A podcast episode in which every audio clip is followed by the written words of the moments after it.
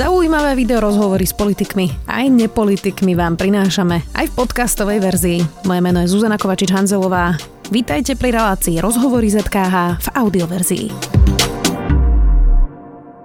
Je primátorom Hlohovca aj poslancom za stranu za ľudí. Ešte pred koncom mandátu Petra Pellegriniho ho kritizoval, že počas krízy s koronavírusom Slovensko absolútne nie je pripravené na riešenie krízových situácií ani materiálne, ani logisticky, ani personálne. Zlepšilo sa niečo?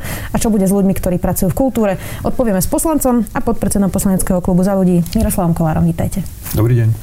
Pán Kolár, začneme aktuálne koronou. Um, vy ste teda povedali, že na začiatku ešte tej krízy, že štát zlyháva. Povedali to aj župy, povedali to aj asociácia nemocníc viacerí. Uh, je to teraz lepšie? No. Pretože ten štát nebol pripravený, čiže aj keby prišiel akokoľvek schopný manažer, asi s tým veľa neurobí. No, ten štát zlyhával v tom, že my sme vlastne nemali naozaj informácie a my sme ako poučení lajci museli robiť rozhodnutia, tak ako Bratislavský župan vlastne bol prvý, ktorý spustil zatváranie škôl, nasledovala Trnavská župa, my sme boli jedno z prvých miest, ktoré zatvorilo školy už 10. marca, ale v tej chvíli sme nevedeli, či robíme dobre, či robíme zle, robili sme opatrenie len preto, aby sme nejakým spôsobom chránili ľudí. Čiže to, že nebol štát pripravený materiálne, bola jedna vec, ale ten najväčší problém bol, že vlastne ten proces nebol nejakým spôsobom koordinovaný, riadený, nemali sme informácie. K štátnym hotným rezervám, možno, že to na konci dňa bolo aj na niečo dobré, že vlastne ten štát nemal, nemal pripravené akoby dostatočný počet ochranných pomocok a podobne lebo podľa mňa to bol jeden z dôvodov, pre ktorý tú odchádzajúcu vládu vlastne to prinútilo urobiť tie plošné opatrenia pomerne rýchlo a dnes sa ukazuje, že to je jedno z kľúčových opatrení, ktoré spomaluje ten proces šírenia nákazy. Čiže z tohto pohľadu nakoniec aj to zle bolo na niečo dobré. Dneska minimálne si myslím, že ten proces toho krizového riadenia sa zlepšil, funguje aj ten permanentný štáb to, či môžu informácie tiecť eh, lepšie, koordinovanejšie, o tom sa môžeme baviť. Ja si myslím, že aj je tam priestor ešte na zlepšenie, eh, ale aj k nám dolu, akoby do miest a obci predsa len sa dostáva viacej informácií. Nám sa podarilo minulý týždeň cez Uniu miest z MOZ a SK8 vlastne natlačiť do ústredného krízového štábu, jednak aby sme mali tie informácie priamo a jednak aby sme tam možno korigovali niektoré rozhodnutia tak, aby boli dolu v územie realizovateľné. Vy teda ste ste uh, priamo v kontakte s občanmi, na rozdiel od vlády, ktorá je trošku izolovaná ako keby, čiže za vami chodia predpokladám ľudia, uh, majú množstvo obav, máte dôchodcov, ktorí majú nízke príjmy, máte zamestnancov na samozpráve, ktorí sa možno obávajú, čo s nimi bude. Uh, ako toto adresujete, čo vás čaká? Robíte už opatrenia, škrtáte, ako to vyzerá? Rozdiel by som to na dve alebo tri, tri skupiny. Prvá vec, to je to, čo robíme primárne, je naozaj chrániť tie najohrozenejšie skupiny ľudí. Tak v prvom kroku sme robili opatrenia, aby sme ochránili zamestnancov mesta, mestských organizácií. To bol krok 1. Krok 2, teraz vlastne riešime veci, ktoré ochrania 65+, plus, to znamená seniorov. Nakúpili sme rúška pre všetkých obyvateľov. U nás je to radovo asi štvrtina obyvateľstva. Postupne im ich distribuujeme.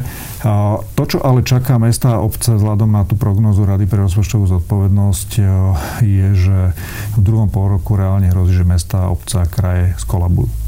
Čo finančne, sa do, finančne, čo sa dotkne samozrejme poskytovania základných služieb a bežného života ľudí, lebo vlastne ten život tí ľudia žijú v tých mestách, uh, mestách a obciach. Uh, z tých troch modelov, pričom avízo bolo, že máme brať ako reálny ten najhorší, vychádza, že mesta, obce, kraje prídu tohto roku o v podstate takmer tretinu príjmov z podielových daní. K tomu treba napočítať výpadky v miestnych daniach, vlastných príjmov miest a miestských organizácií.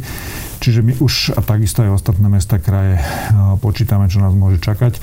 V reále sa môže stať, že nám vypadne v rámci celého rozpočtu bežného aj kapitálového takmer štvrtina príjmov. No a čo teraz budete robiť? To je tá otázka. Prestanete kosiť alebo budete škrtať platy ľudí? Aká je tá stratégia? Ja som sem prišiel práve z rokovania s našimi odborármi na Mestskom úrade s tým, že už teraz, keďže čas z nich vlastne je kvôli prekážkam v práci doma, tak sa s nimi snažíme dohodnúť, že im čiastočne znížime platy, pretože to nie je veľmi akoby, že korektné voči tým, ktorí sú v tej práci, musia tú prácu vykonávať a majú ten istý plat ako tí, čo sú doma, aj keď chápem, že to je spôsobené vlastne prekážkami vlastne, na našej strane strane. A samozrejme začíname škrtať v rozpočte. To znamená, že budeme musieť obmedzovať samozrejme celý rozsah služieb, ktoré mesto poskytuje. Dotkne sa to samozrejme aj mzdových nákladov. V prvom rade ale sa snažíme v komunikácii s ministerstvom financie vlastne vyjednať také legislatívne akoby úpravy, aby nám to umožnilo, a teraz nechcem veľmi to komplikovane vysvetľovať, ale aby nám to umožnilo napríklad zapojiť rezervný fond, poplatok za rozvoj, kapitálové príjmy aj na sanovanie vlastne výpadkov. To je vlastne alokácia nejaké škatulky do inej škatulky. Presne, takže radšej zastavím investície a presuniem to na bežnú prevádzku mesta. Tie investície, ktoré sa dajú odložiť, odložím. Nebude to stačiť, to znamená, budem musieť robiť úsporné úsporné opatrenia, ale keď sa o tom bavíme, že či budeme menej kosiť, alebo uh, svietiť, alebo opravovať výtlky, uh, práve vo vzťahu k tomu, čo som absolvoval posledný dňo, a to sú tie rokovania na ministerstve kultúry, ako vlastne znižiť dopady na tento sektor. Ja poviem, uh, chápem, že v na prvom mieste je ochrana zdravia ľudí, zabezpečenie základných životných potrieb, ale pokiaľ sa mám rozhodovať medzi tým, že či tento rok budem možno menej často kosiť, či opravím menšie počet kilometrov ciest, alebo obmedzím kultúru kreatívnych, inovatívnych ľudí, tak radšej sa budem snažiť udržať čo najväčšom rozsahu vlastne ten sektor kultúry a inovácií, pretože to je sektor, ktorý nás po skončení tejto krízy môže vytiahnuť, vytiahnuť z toho problému, do ktorého sa dostaneme. To, že budeme mať trošku menší komfort z hľadiska kvality zelene ciest, to si myslím, že ten jeden rok prežijeme. Prejdeme teraz k aktuálnym politickým otázkam. E, v parlamente teda sa zasadá pomerne často až nezvyčajne, pretože je teda mimoriadná situácia, ale teda volili ste aj predsedov výborov. Nezvolili ste len dvoch, Luboša Blahu a Mariana Kotlebu. Luboš Blaha kandidoval za predsedu ľudskoprávneho výboru a Smer teda povedal, že ich nominácia platí. Zvolíte ho najbližšie, alebo to bude takto dokola prechádzať naozaj stále, že oni povedia, že na tom trvajú, vy ho nezvolíte a toto budeme mať najbližšie, neviem koľko mesiacov. Poviem za seba, ale tá avíza vlastne vysielajú ostatní koaliční kolegovia. E, nemyslím si, že akákoľvek akákoľvek šanca, že by sme Luboša Blahu zvolili za šéfa ľudskoprávneho výboru alebo Mariana Kotlebu za šéfa akéhokoľvek výboru. Pokiaľ bude smer a sa vlastne trvať a opakovane navrhovať tieto nominácie, my budeme musieť hľadať nejaký legitimný spôsob, ako vyriešiť to, že takýmto spôsobom vlastne paralizujú tieto dva výbory, pretože pokiaľ nie je obsadená funkcia predsedu výboru, tak sa ten výbor aj nedá zvolať, nedá sa zvoliť podpredseda. Takže uvidíme. Pokiaľ opäť zvolia túto taktiku, my budeme hľadať spôsob, spôsob, eh, ako tie výbory sfunkčniť, s tým, že eh, myslím si, že Luboš Blá ani Marian Kotleba predsedovia výborov nebudú. Spomínali ste toho Mariana Kotlebu. Za predsedu výboru na kontrolu činnosti vojenského spravodajstva mal kandidovať teda, ale nezvolili ste ho. Aký je rozdiel, že či bude Marian Kotleba predseda tomuto výboru, alebo že ste zvolili jeho kolegu Martina Beluského za predsedu osobitného kontrolného výboru na kontrolu činnosti MBU? Ja tomu nerozumiem. Pre mňa to nie je žiadny rozdiel. Ja som pána Beluského za predsedu výboru nevolil a som sklamaný, že sme ho zvolili. Čiže vy by ste boli radšej, keby strana Mariana Kotlebu neviedla žiadne výbory, kontrolné teda minimálne? Samozrejme.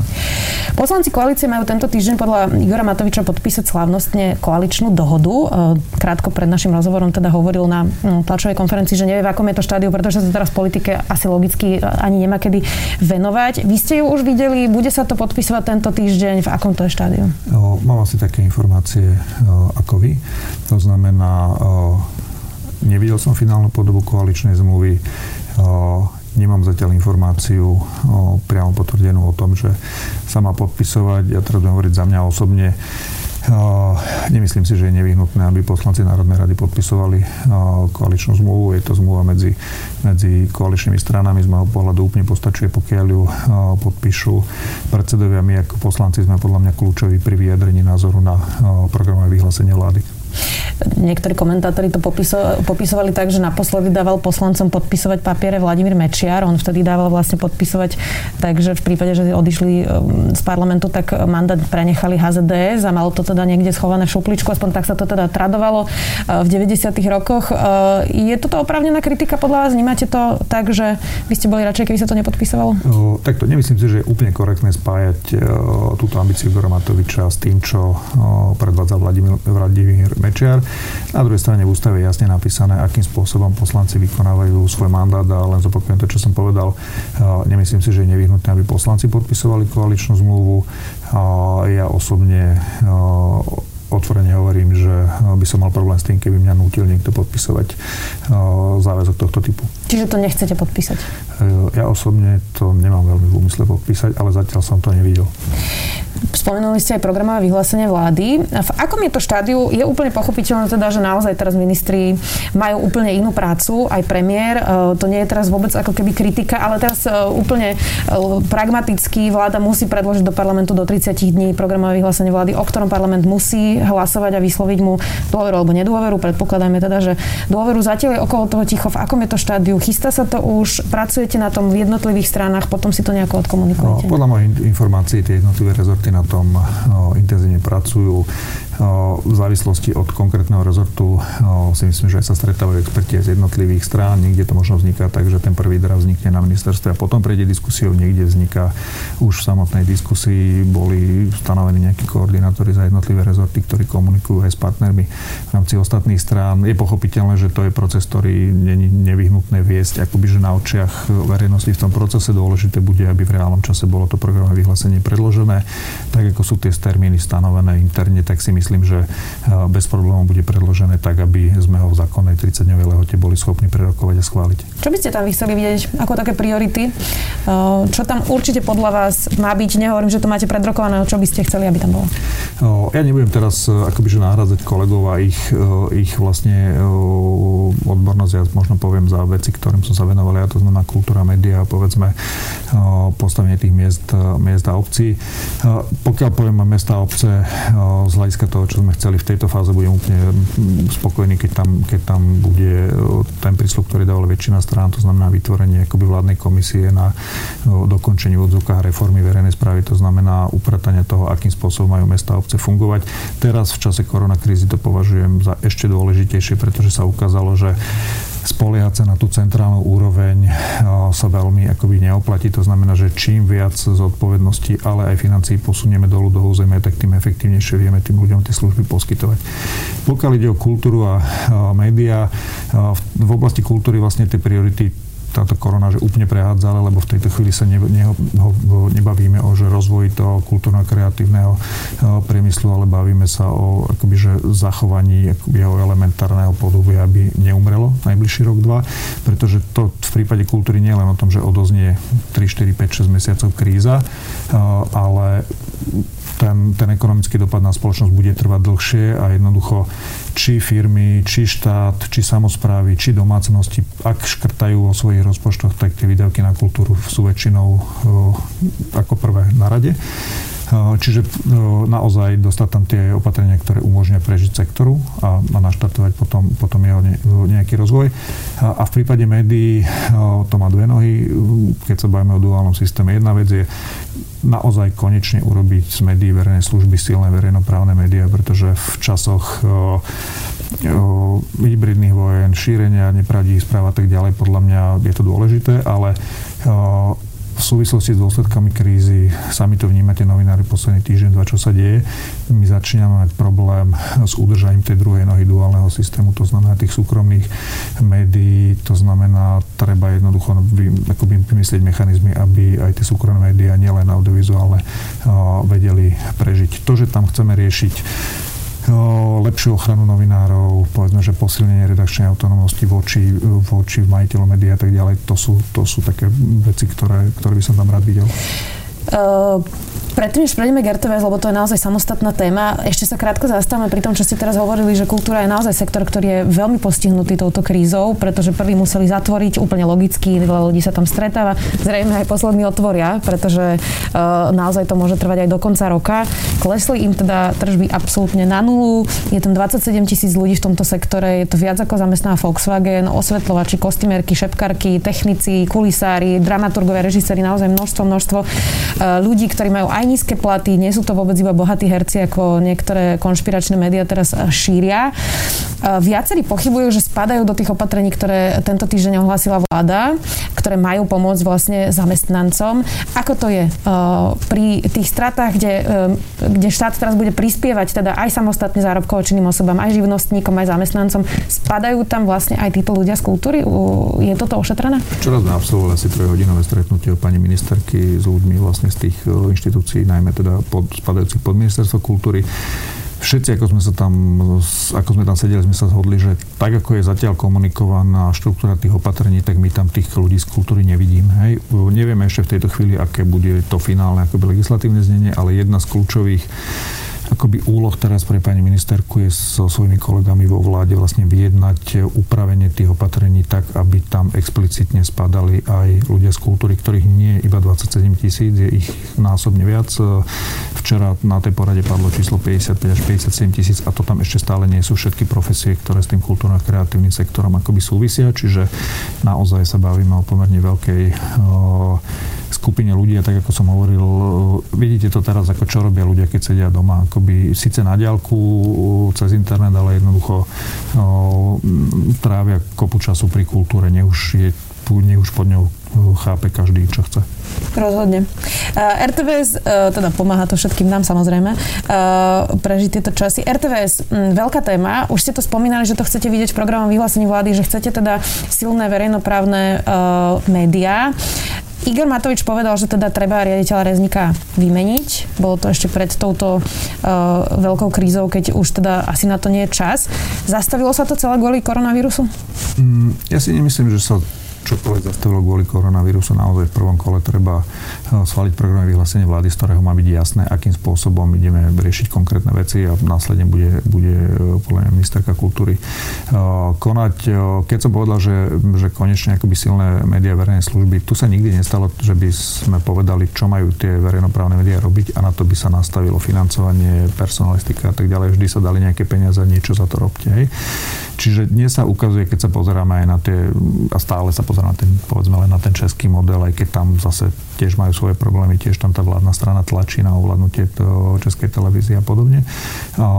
Myslím si, že napríklad dneska sa ukazuje, že je fajn, že RTV spustila trojku televíznu, lebo však teraz to spravila aj česká televízia, práve ten program pre seniorov, aby tí ľudia nejakým spôsobom trávili ten, ten čas, ktorý ich akoby privrel doma cez tú koronu.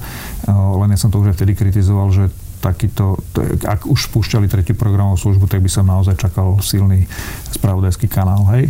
A ja chápem, že tam... Nemajú na to peniaze, to je úplne objektívna realita. E, toto spustili a pustili tam archívy aj preto, že naozaj v rozpočte RTVS nemá peniaze. Uvidíme tiež, ako ju ovplyvní kríza, pretože z tých informácií, ktoré znútra chodia, tak ten rozpočet je naozaj veľmi obmedzený a teda tam naozaj je 3500 ľudí, ktorí pracujú v televízii, buď externe alebo interne. Ale na iné sa pýtam, aby sme teraz sa nevenovali proste špecificky špecificky programom, pretože ten problém je vôbec, aby bola RTVS nezávislá. Potom sa môžeme baviť o tom, že čo má vysielať samozrejme. V RTVS teraz nie ide len o Jaroslava Rezníka, ale naozaj, že má dlhodobú históriu v tom, že sa tam kradlo, šafárilo, politické tlaky a to všetko je spôsobené tým, že to financovanie nie je doriešené a teda každý riaditeľ, ktorý tam sedí, tak musí rokovať s vládou, o so štátom, o nejakých miliónoch, ktoré má dostať.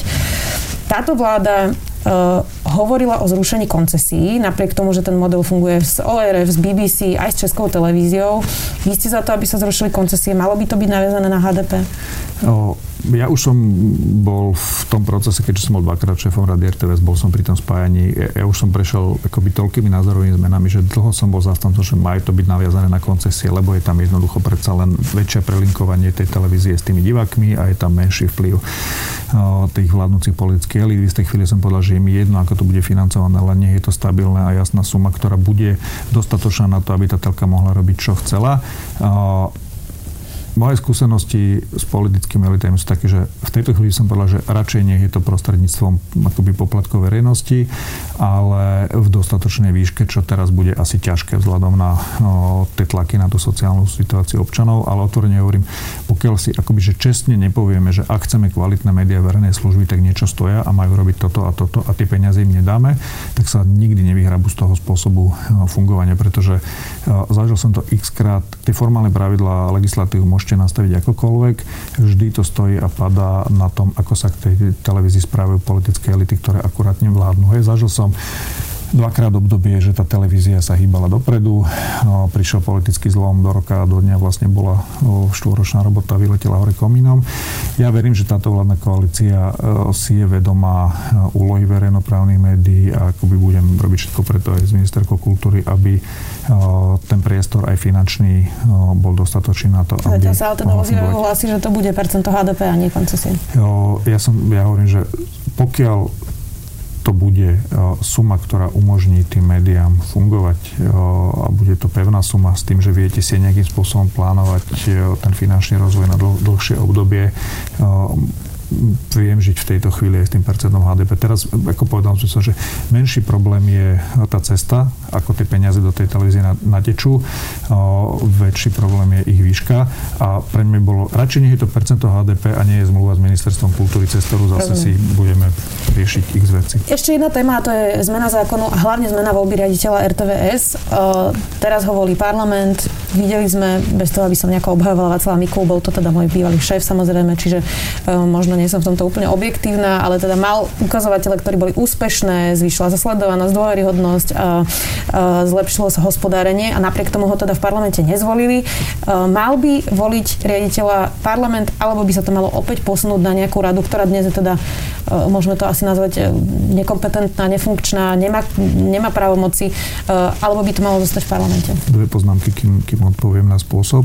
O, zažil som vaša Miku, lebo ja som vlastne bol odchádzajúci predseda Rady RTVS, keď tam prišiel asi pol roka, sme sa tam prelinali a tiež úprimne nečakal som, eh, že tam predvede takú figúru, ako predvedol. Mal som obavy vzhľadom na spôsob, akým sa menila vtedy riaditeľka Zemková a musím akoby korektne povedať, že eh, tá televízia, teraz minimálne o tej televíznej zložke RTVS, keď sa bavíme za vaša Miku, prečila asi najlepšie časy, aké si ja pamätám za posledných 20 rokov, že to je akoby bez debaty. Eh, ja som zažil všetky možné spôsoby voľby riaditeľa hej, ako člen rady, e, aj taký, že rada dávala návrh, parlament ho schvaloval, aj taký, že priamo volila, odvolávala rada, aj taký, že volil, volila Národná rada. Sice aj my sme v programe naznačovali, že to chceme vrátiť do rady RTVS ja keď poviem moju osobnú skúsenosť, žijeme v zastupiteľskej demokracii, je úplne legitimné, no, pokiaľ povedzme aj šéfa verejnoprávnej televízie volí priamo parlament, ale bavíme sa o tom, ako nastaviť tie podmienky, hearingy a tak ďalej. Nikdy neviete zabraniť tomu, že keď e, sa tá vládna väčšina bude správať hulvácky, že si tam dá svojho politického nominanta, aj keď bude na kilometre trčať to, že jednoducho je tretinovo odborný kandidát oproti nejakému inému. Je to akoby menej, ale zase, že zneužiteľné a viac viditeľné ako keď to budeme robiť e, cez e, radu, ktorá bude navolená zase len v parlamente. Boli už aj modely, že skúsme tú radu vyskladať tak, že budú nominovať nejaké typy spoločenských organizácií a tak ďalej. Moja skúsenosť, že aj cez tieto organizácie si tam vedia tí hráči v tom prostredí nanominovať veci. Čiže možno... V iných krajinách to funguje preto, že naozaj si tam nedovolia aj vládne špičky dosadiť uh, úplných uh, neznámych ľudí, ktorí potom ako keby hlasujú v prospech uh, vlády, ale sú tam naozaj kredibilní, dlho dlhoroční odborníci. To je, to je asi len politická kultúra, to zajtra nezmeníme. To je to, čo som vám hovoril, že tie formálne pravidla môžete nastaviť akokoľvek. Pokiaľ tá vládna elita sa bude správať akoby nekultúrne a hulvácky, tak ich jednoducho od, akoby ohne tak, že si tam dotlačí svojho človeka. Už keď hovoríme o tých komisiách, Rada pre vysielanie retransmisiu je tiež um, jeden z dôležitých orgánov, ktorý vlastne zaručuje to, aby médiá boli objektívne, aby nedávali priestor iba jednej strane. Uh, to, čo vidíme dnes v Rade pre vysielanie retransmisiu, ja som tam teda mesiace si chodila sadnúť každé zasadnutie uh, a musím povedať, že uh, väčšinu z tých ľudí ani nepoznám, to je teda prvá vec a to pracujem v médiách už 12 rokov, 10 rokov. Uh, a veľa z, tých, um, veľa z tých rozhodnutí rady boli naozaj politické a išli proti právnej analýze, ktorú vypracovala vlastne kancelária tej rady. Sú tam nominanti parlamentu, uh, volí sa tam v parlamente. Uh, čo urobiť s touto radou, aby bola funkčnejšia a aby naozaj splňala svoj zákon, pretože oni tam mnohí diskutujú ako keby o tom, čo si myslia o nejakom moderátorovi a neriešia to, čo majú vlastne v povinnostiach a teda, aby sa dodržala zákon. To, že som to v Rade Slovenskej televízie, častokrát je to buď, buď politické trafiky pre ľudí, pre ktorých, a teraz sa ich nechcem dotknúť niektorých, ale pre mnohých je aj tá odmena, ktorá tam je vlastne, že akoby zaujímavým prilepšením akoby k. Plus sú tam uh, akoby nominanti rôzni akoby hráčov v tom, na tom mediálnom trhu. Uh, nás čaká teraz pozícia vlastne novej európskej legislatívy do našej legislatívy. V rámci toho budem navrhovať, mali sme to aj v programe a budem sa to snažiť dostať do programu vyhlásenia vlády, je vlastne úplne prekopanie tohto orgánu pretože v tej podobe, v akej funguje dnes, je v podstate že zbytočný aj vzhľadom na vývoj na tom, na tom mediálnom trhu. Čiže áno, licenčná rada v tejto podobe by mala skončiť podľa môjho názoru. Tak uvidíme, ako sa vám bude dariť, ako bude vyzerať programové vyhlásenie vlády, prípadne aj koaličná dohoda, ktorú dúfam čo skoro už uvidíme. Dnes tu bol podpredseda poslaneckého klubu za ľudí a poslanec Národnej rady Miroslav Kolár. Ďakujem, že ste prišli. Ďakujem, pekný deň. Počúvali ste podcastovú verziu relácie Rozhovory ZKH. Už tradične nás nájdete na streamovacích službách, vo vašich domácich asistentoch, na Sme.sk, v sekcii Sme video a samozrejme aj na našom YouTube kanáli Denníka Sme. Ďakujeme.